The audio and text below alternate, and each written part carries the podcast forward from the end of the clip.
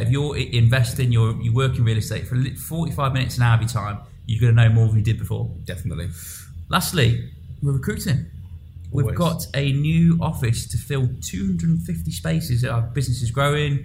We've got obviously recruitment business. We're opening a new business next month. Also, and also digital, which we'll talk a bit more about over the next couple of months. Before the recruitment, let me say what we're, where we're going to do. Just explain about the office, the goal, the vision, and what it- what's supposed to be, what we want to do with it. New office open in Motor City, Control Tower. Um, it is going to house at least 250 people. It is the most open, bright, fun, collaborative space we've ever ever had.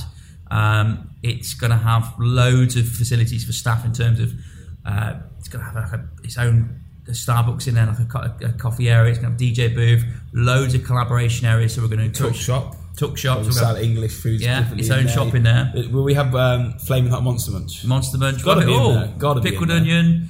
You're probably going to put a bit of weight on going to the office. Oh God. But um, it's going to be the most open space where we're encouraging people to talk and meet a bit more, which. Rather than sit behind a desk. yeah, and I think last couple of years that's not happened enough. So I think with this space, you know, it's going to be a, This will be the best real estate office in Dubai. That's that's what I've got my my target on. and the best we've ever done. So we're recruiting for that office.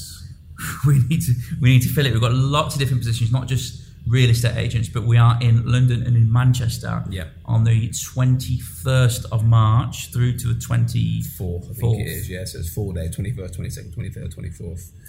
So four days, um, two different sessions. Reach out to our head of recruitment, Cameron Hutchinson, Cameron at allsoppandallsopp.com, um, and go meet him, have a chat to him, see what it's all about. Or DM us, and we'll we'll get you reach out to you. Exactly. I think that's about us for this week. Anything more from you?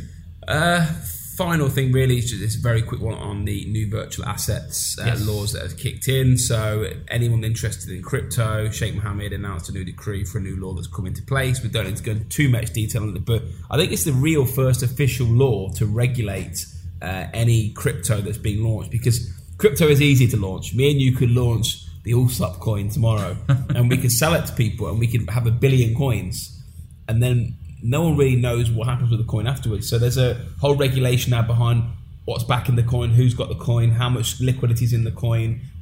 They want to know about the actual asset itself. I think Dubai was first to the punch. Very, very quickly thereafter, Joe Biden, America, US president, Yeah. um, basically set a task force up to basically look into regulating crypto in the UAE. it's which- actually digital assets is Yeah. the official word that we yeah, use. digital assets. And the big thing there is that governments now are looking to recognise this as a form of currency or an asset, which I think adds more credibility to it. I think it's a good thing, it's an exciting thing. I think it'll play a part in our future, and I think it'll play a part in real estate. To what level? It's a question that no one can answer. It's it's all about the pickup, isn't it? How easy? I mean, at the moment, and we've talked about before, the metaverse and everything else. I don't want to go too much detail about it.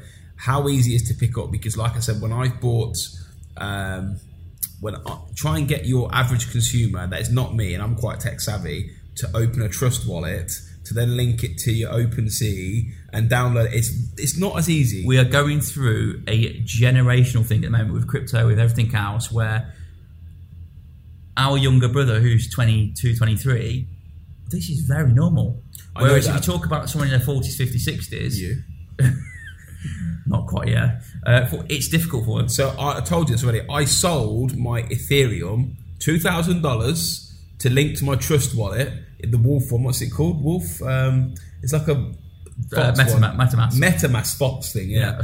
Sold it. MetaMask doesn't even hold Ethereum. So that two thousand is currently in a cloud somewhere. That the cloud's laughing at me. Probably sent it to the wrong wallet or something. no, they don't hold Ethereum. Um, not Ethereum. Um, what did I sell? It was another one. It wasn't Ethereum. It was a different. It, was. I can't remember what it was. But any short. Yeah, I've lost two thousand. the amount of money that's in the cloud. the, somewhere that people have lost. Find me that frightening. cloud, and I will go walk to that cloud.